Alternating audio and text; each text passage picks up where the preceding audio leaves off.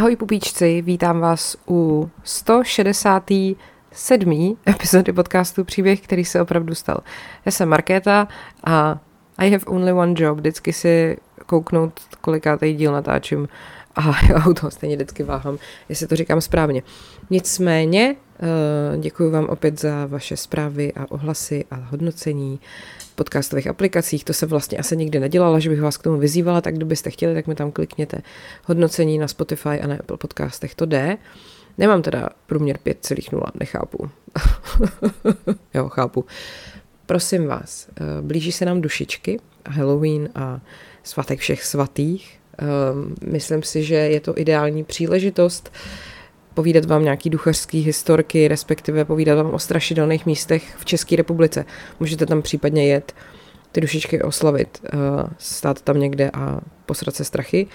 Eh, já jsem původně chtěla mluvit o tom, jak ty svátky vznikly, ale vlastně si říkám, že to je moc nudný, že bude zábavnější vám vyprávět, kde u nás straší a co se tam všechno dělo za záhadný úkazy a tak. Um, dokonce dvě ty místa jsem jako sama navštívila a to vám taky řeknu všechno. No tak, eh, tak jo, tak eh, se na to vrhneme, takže téma dnešní epizody eh, zní strašidelný místy, místy?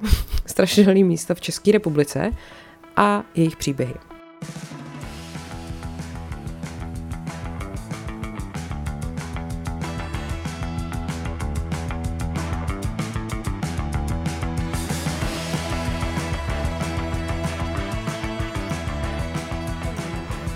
Začneme Velhartickým hřbitovem, jo, protože vy ten hřbitov znáte, ani o tom nevíte. Představte si to, já vám to všechno vysvětlím. Eh, Velhartice se nacházejí nedaleko Klatov a to místo, o kterém jako chci mluvit, ten Velhartický hřbitov není jako neznámý, jo? že tam hodně jako jezdí turisti a i zřícenina toho místního gotického hradu je takový lákavý místo a e, nicméně je fakt, že to nikoho nezajímá tolik, jako právě hřbitov okolo kostela svatý Máří Magdalény, protože prej, že tam sídlí samozlo. No, eh, tady jako na tom místě prej ani skeptici se neubrání podivným pocitům stísněnosti. Jo? Eh, kdybyste tam chtěli, tak vás tam dovede malá odbočka ze silnice 1718, která na jeho západě míjí poslední velhartický domky. A ať už tam teda mají prostě zlý síly nebo ne, tak ten hřbitov s tím kostelíkem nepůsobí úplně jako vstřícně, řekněme. Eh, ty hroby jsou u sebe hodně na blízko. Je to takový, to mi přijde vždycky v každém hororovém filmu, když je hřbitov, tak ty hrob, náhrobní kameny musí být hodně blízko u sebe a jsou takový pokřivený. To pak jako tomu dává víc takovej ten, že jo, takovou tu strašidelnou jako ten pocit. No, uh, takže mezi nimi se dá stěží projít. A uh, teď jako důležitá věc, vy ten velhartický hřbitov, jak jsem říkala, znáte, protože báseň Karla Jaromíra Erbena Svatební košile ze sbírky Kytice Eh, popisuje událost, která se právě měla odehrát tady ve Velharticích na tomhle hřbitově. Jo? V 15. století bylo to území tam eh, zarostlý stromama a prakticky neprostupný, ale vedla tam důležitá solná stezka. A podle jedné pověsti tím Velhartickým údolím táhlo vojsko a jeden z vojáků se tam zahleděl do překrásné dívky, Zamilovali se do sebe a po čase potom vojáci táhli dál na jich do bitvy a Potom vlastně se tam vrátil vojákův kamarád se zprávou, že milý té dívky padl v boji a navrhnul té dívce, aby si místo padlého vojáka vzala jeho, ale ta dívka ho odmítla s tím, že už do smrti nebude nikoho jiného milovat. No a tady ten kamarád se urazil a vyhledal mocnou keltskou vědmu. Keltský kameny tehdy, pardon, keltský kmeny, já jsem si měla vzít brýle. Keltský kmeny tehdy uh, obej, obejvaly ty místní lesy než vlastně je vytlačili uh, Slovani. A na místě toho kostela, té svatý Máří Magdalény, právě stál keltský posvátný kámen, kde probíhaly různý kultovní obřady. A právě na tomhletom kameni ta vědma vyvolala ducha toho mrtvého vojáka a poslala ho na tu dívku, která odmítla toho jeho kámoše a dívka z toho jakože vážně onemocnila. Jí se prej pak podařilo vyléčit, ale od té doby, někdy mezi 15. a 16. stoletím, se na stěně toho kostela začala objevovat tvář ženy a lidi měli strach a chtěli ten kostel zbořit. Ale nedostali k tomu povolení, no tak aspoň okopali tu omítku. A ta tvář se ale potom objevila i na té čerstvě ohozený zdi. A je tam prej vidět do dneška. Jo, já vám pošlu, teda pošlu, no prostě vám nazdílím fotku na Instagram. Jako těžko říct, kdy ta zeď naposled prošla rekonstrukcí a co jakoby způsobuje ten obraz ženy, ale jako tu tvář tam vidíte, i když nemáte jako úplně fantazii, jo. Takže to je takový uh, creepy, děsivý. No a teda nutno říct, že Karel Jaromír Erben se tím inspiroval velmi jako volně, protože svatební košile je trošku jako s jinou zápletkou. Nicméně se Prej opravdu inspiroval tuhletou po generace předávanou legendou o téhleté tragické události.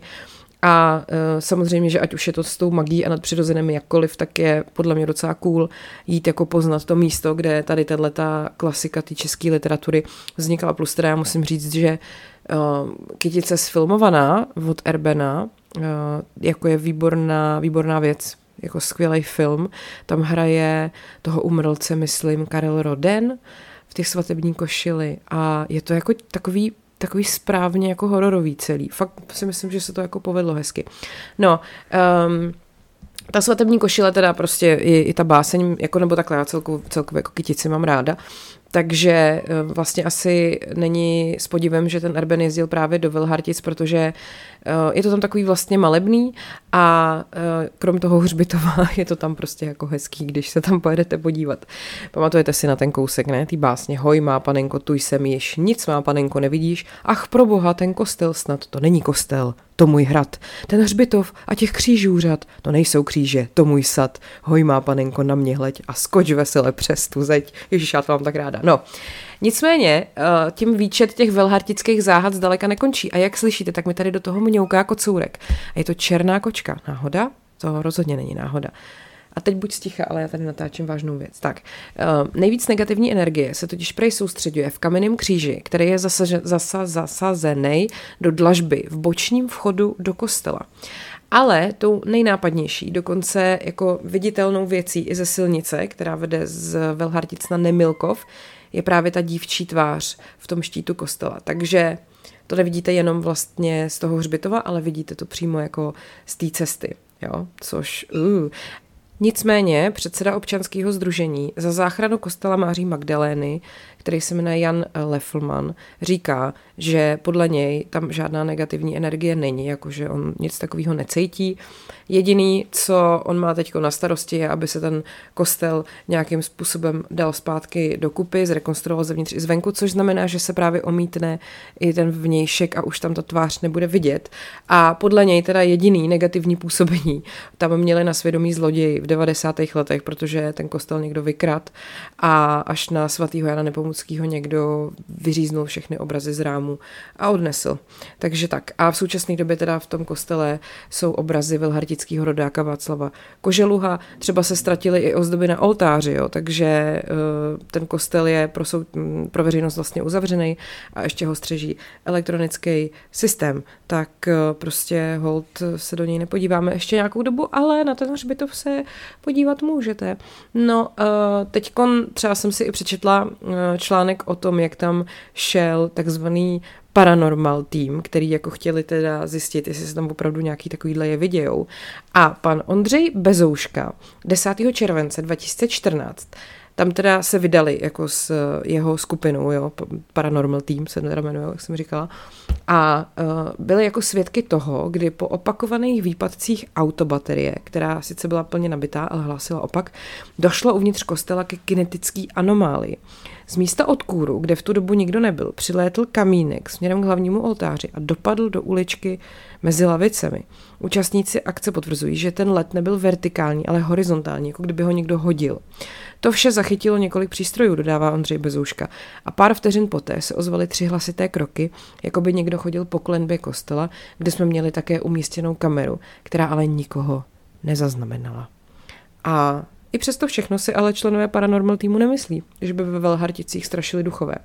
Závěry z našeho výzkumu objektivně říkají, že se tam odehrávají nějaké fyzikální anomálie, které pro nás nemají racionální původ. Říci, že za nimi stojí duchové, by bylo nezodpovědné, nebo danou událost nedoprovázela inteligentní nehmotná lidská substance, která by nám proplula před kamerou. Mně se líbí ten vědecký přístup k tomu. No, každopádně, uh, ať už teda jste fanoušci tady těchto těch věcí nebo ne, tak prostě mám pocit, že to místo je zajímavý právě už jen tím, že tam teda zřejmě Karel Jaromír Erben vymyslel uh, svatební košily. Tak uh, no, to je teda první příběh, který se možná opravdu stal a pojďme se podívat na druhé záhadné místo v České republice. Pojďme se podívat na druhý záhadný místo v České republice a to je místo, kde je obraz Klatovský Madony, která prej údajně roní krev, jo, což je teda nechutný, ale uh, to od začátku. Takže v Kašperských horách se uh, před minulý století rozletěla legenda o surovým a rozlobeném čeledínovi, který nelítostně práskal byčem unavené koně. Valaši se zastavili u božích muk s obrazem Pany Marie. v byč udeřil i do obličeje Matky Boží a stal se zázrak. Z čela Marie vytryskl pramének krve. Jo, takhle prostě popsaná ta scéna. Podobná scéna se pak udála i v severoitalském městečku eh, v 29. dubna 1494. Nevěřící a rozlobený opilec mrštil kamenem do nevelké fresky Pany Marie namalované na přední straně kostelíku svatého Mauricia. Kámen zasáhl čelo Madony a zázrak byl na světě. Z rány na čele počala vytékat krev. Zraněná Madonna, praví legenda, krvácela ještě dalších 18 dní. Kněz zachytil krev do dodnes uchované sklenky a ten zázrak přilákal proudy poutníků a malíři potom vytvořili několik věrných kopií obrazu s původním latinským názvem, eh, nápisem V klíně matky jest moudrost otce. A jeden z obrazů připutoval z městečka tady toho právě do Klatov v roce 1650 i s pobožným kominíkem Bartolomějem Rizotym. A tenhle ten vzácný obraz eh, po něm vlastně dostal krejčí Ondřej Hirschberger. A když se mu dařilo špatně, tak rozprodával, co šlo a potom teda eh, přemýšlel i o tom, že by panu Marii s Jezulátkem ten obraz prodal zdejšímu faráři.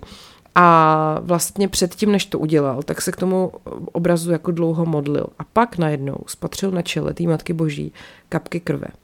Rudou krůpěj na čele Madony jsem spozoroval již dříve a setřel jí rukou. Prozradil tenkrát jezuitskému knězi a jeho žena to prej dosvědčila. No a ten klatovský obraz se potom zřejmě teda stal pokračováním této zázračný, nevysvětlitelný vlastnosti té svojí italské předlohy. Dokumentární kniha Historie Klatovské, sepsaná v roce 1692 Janem Florianem Hammerschmiedem, zachytila řadu dobových svědectví o klatovském zázraku. No a v kostele e, narození Pany Marie lidé měli dokonce vidět tu Madonu otvírat a zavírat oční víčka. Mnohý jiný právě překvapili kapky krve na tom obrazu, pohyby očí, zarudnutí oka, blednutí nebo rudnutí tváří, té Marie i těch Ježíškových, i toho Ježíška vlastně potvrdili další lidi, kteří to jako viděli.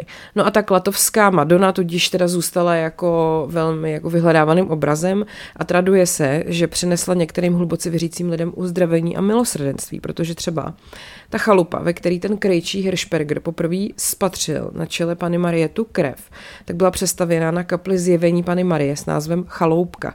A to potom se stalo i v Kašperských horách, kde na místě toho zázraku postavili uh, kapli Pany Marie Klatovské, Grantl.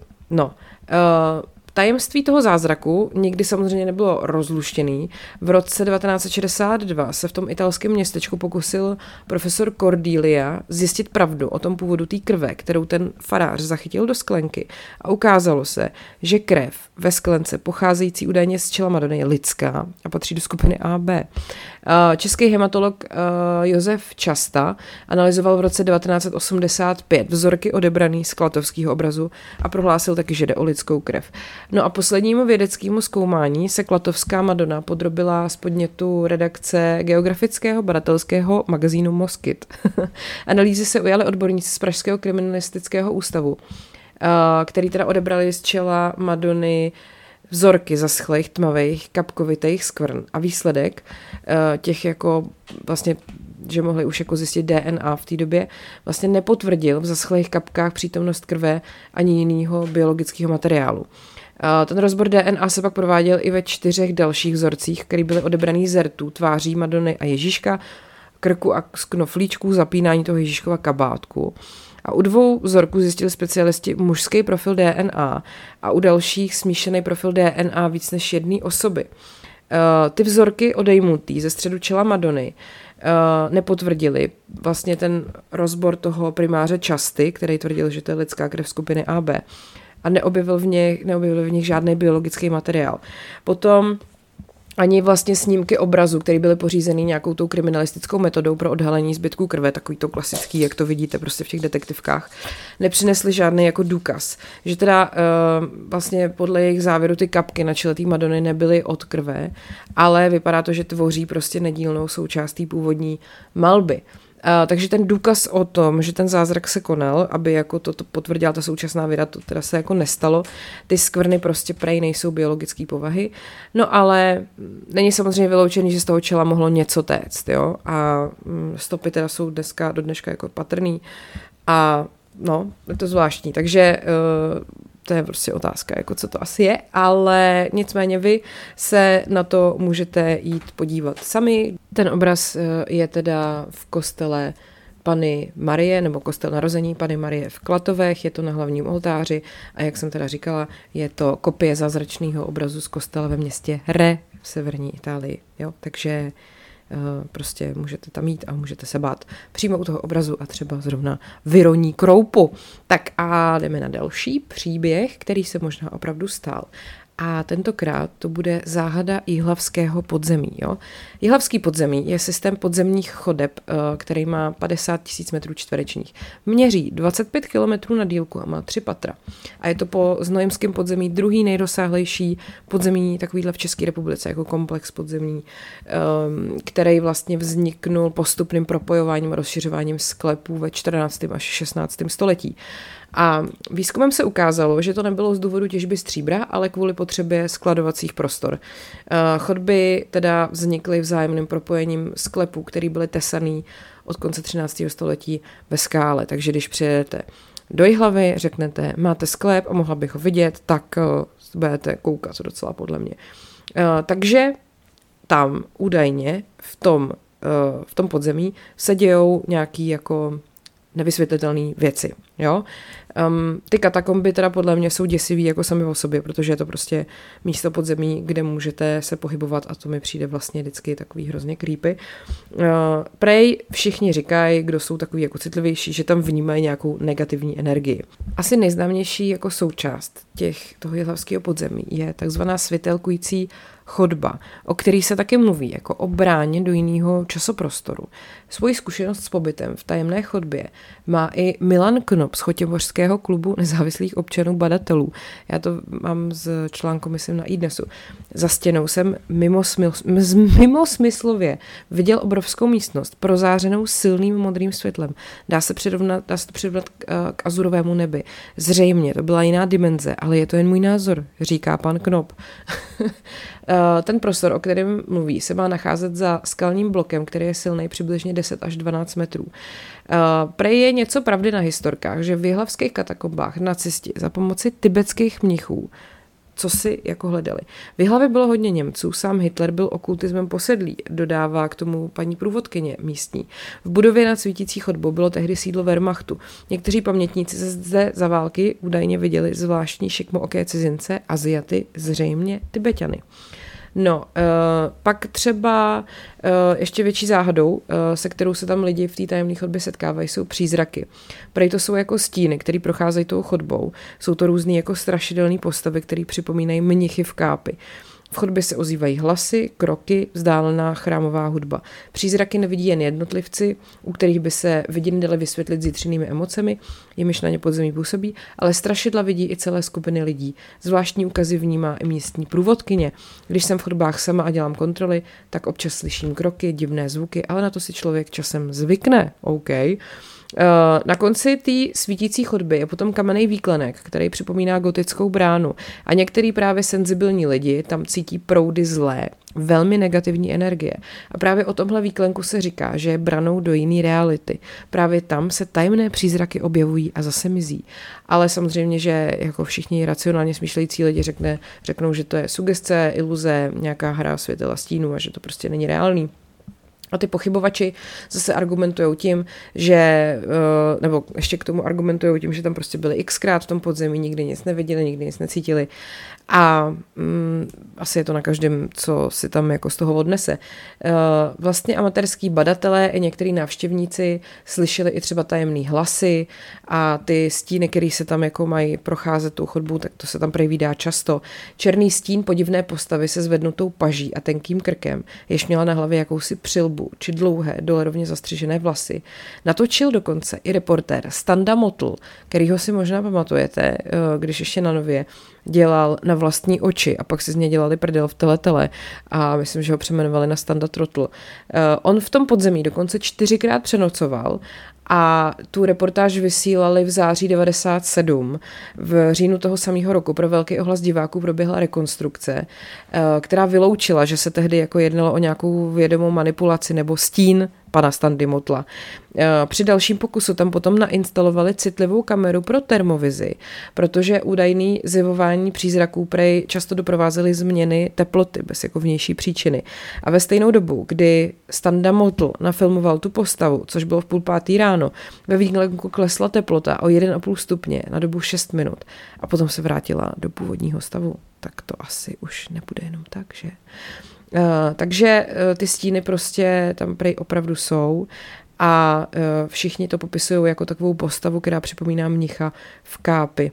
Podle mnoha psychotroniků a senzibilů, který tam byli v té hlavě, uh, že jako ty, ty říkají, že by se pod těma chodbama měly nacházet ještě další podzemní prostory, který mají spojovat církevní stavby a dokonce i radnici.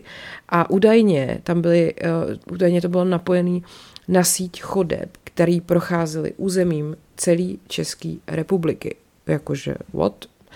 No, tak eh, prostě, kdybyste teda se chtěli bát ještě zase trošku jinak, tak můžete do Jihlavského podzemí, kde uvidíte ducha mnicha v kápi a pořádně se oblečte, jo, když tak, no. Uh, tak a pak tady máme nejstrašidelnější les, v České republice a není náhodou, že to je zrovna u Budějic. Je to Branišovský les a s tím já mám teda dokonce i osobní zkušenost, protože u nás se o tom samozřejmě ví, že ten Branišovský les je strašidelný, takže co nás napadlo asi v deseti letech s holkama vydat se tam, že jo. A pak si pamatuju jenom takový ty záblesky toho, jak jsme byli úplně posraný strachy. V tom lese jsme zabloudili, asi dvě hodiny jsme tam běhali dokola, než jsme se z něj vymotali ven a už to v životě nechci zažít a nemyslím si, že tam bylo jako něco strašidelného, prostě jsme se jenom ztratili v lese. Ale eh, ten les prostě znám a xkrát jsem tam projížděla, protože tam skrz něj jako, nebo skrz, no prostě vede tam silnice a, a tak um, já vám o tom řeknu teda, co se tam děje.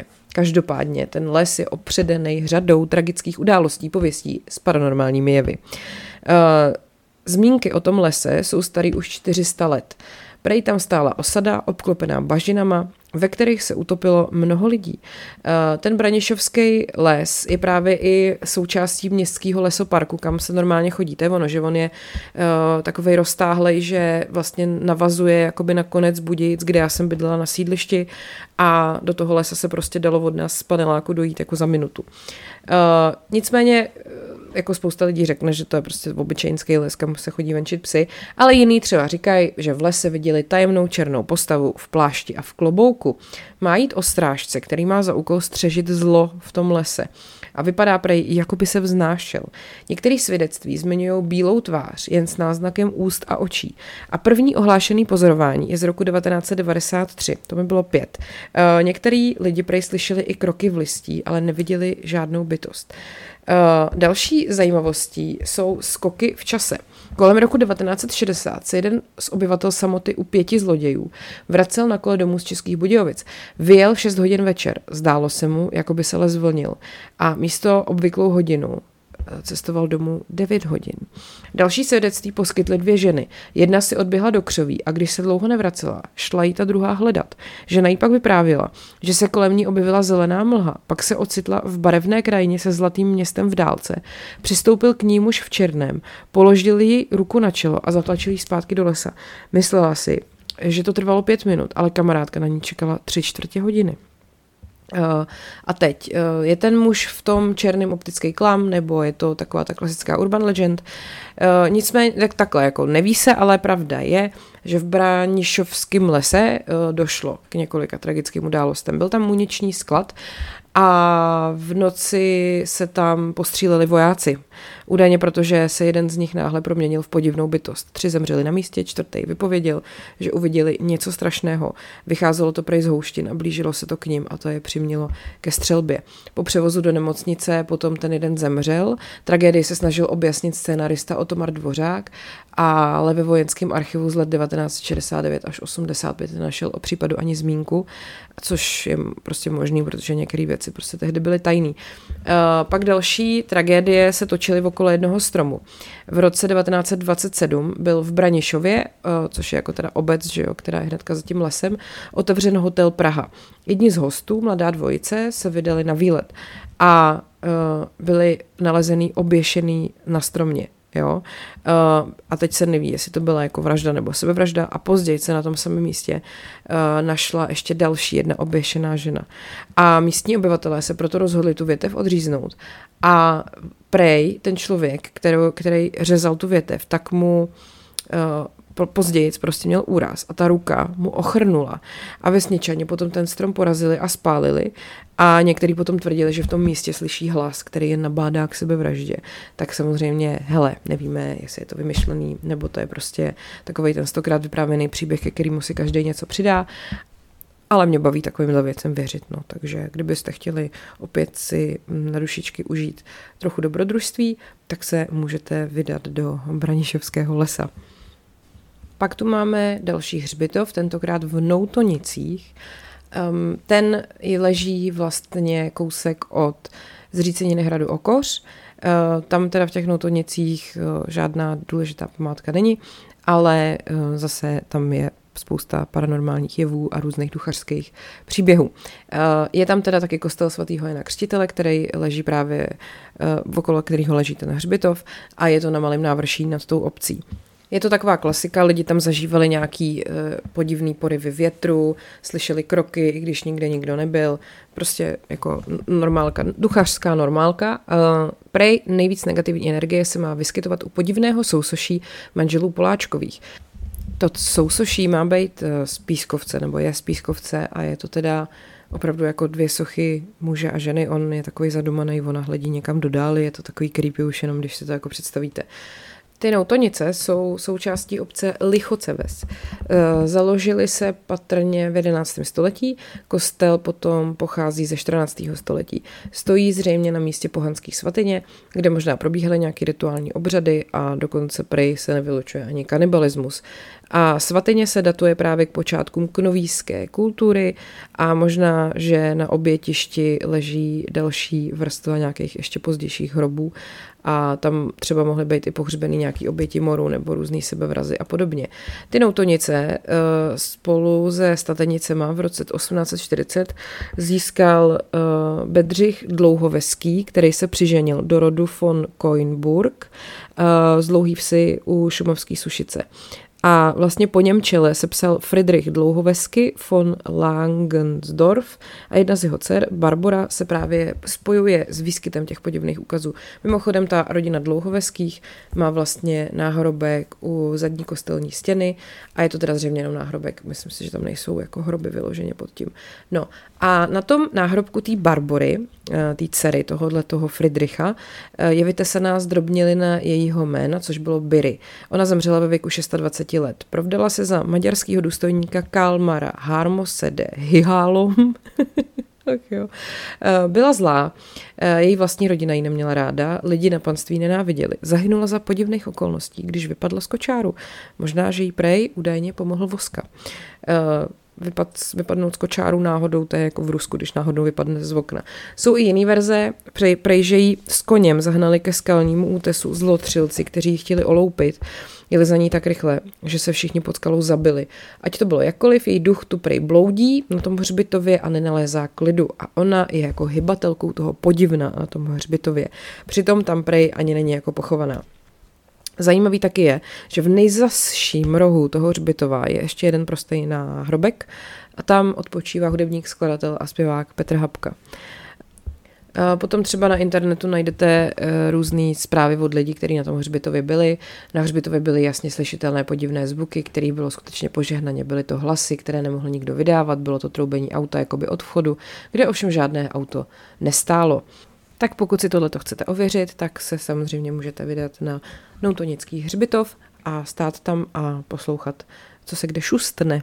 No a pak tady máme teda poslední příběh, který se asi možná opravdu stal a to je uh, strašení na hradě Houska, kde já jsem teda byla, prosím vás, a byla jsem tam dokonce přes noc, já vám o tom hnedka povím. Takže Hrad Houska je podle mě známý, známý jako strašidelný místo. Je to místo opředený spoustou tajemných a hrůzdostrašných historek a hlavně se teda o něm říká, že pod ním je brána do pekla. No. Eh, hrad Houska je teda renesančně přestavěný raně gotický hrad. Uh, samozřejmě jako strašidelný hrady jsou vždycky gotický, že jo. Teďkon, on byl postavený teda ve 13. století.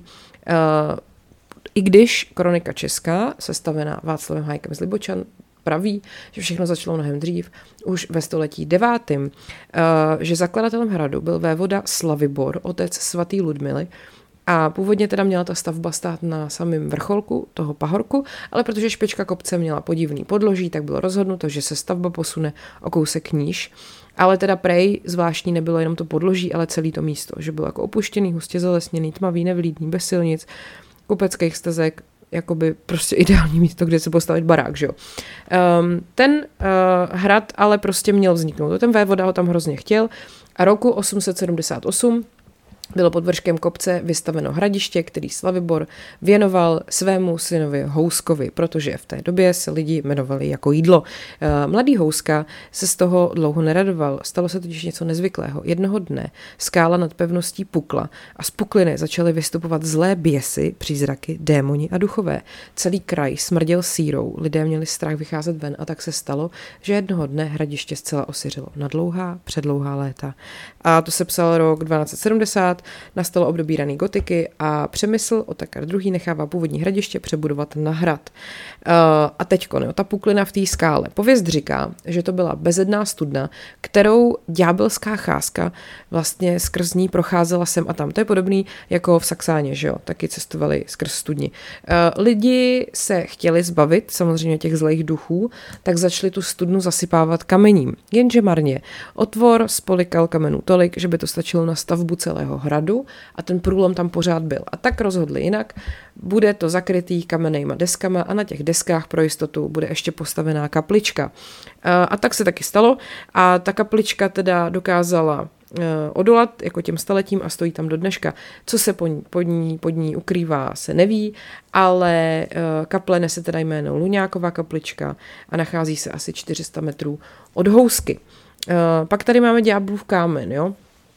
Eh, kousek pod hradem u starý myslivny je místo, kterýmu teda místní říkají u Ďáblova kamene. Na té skále je do dneška prej vidět otisk čertovského řetězu a kopita z doby, kdy tam odpočíval čert, který zrovna nes do pekla velmi tlustého sedláka.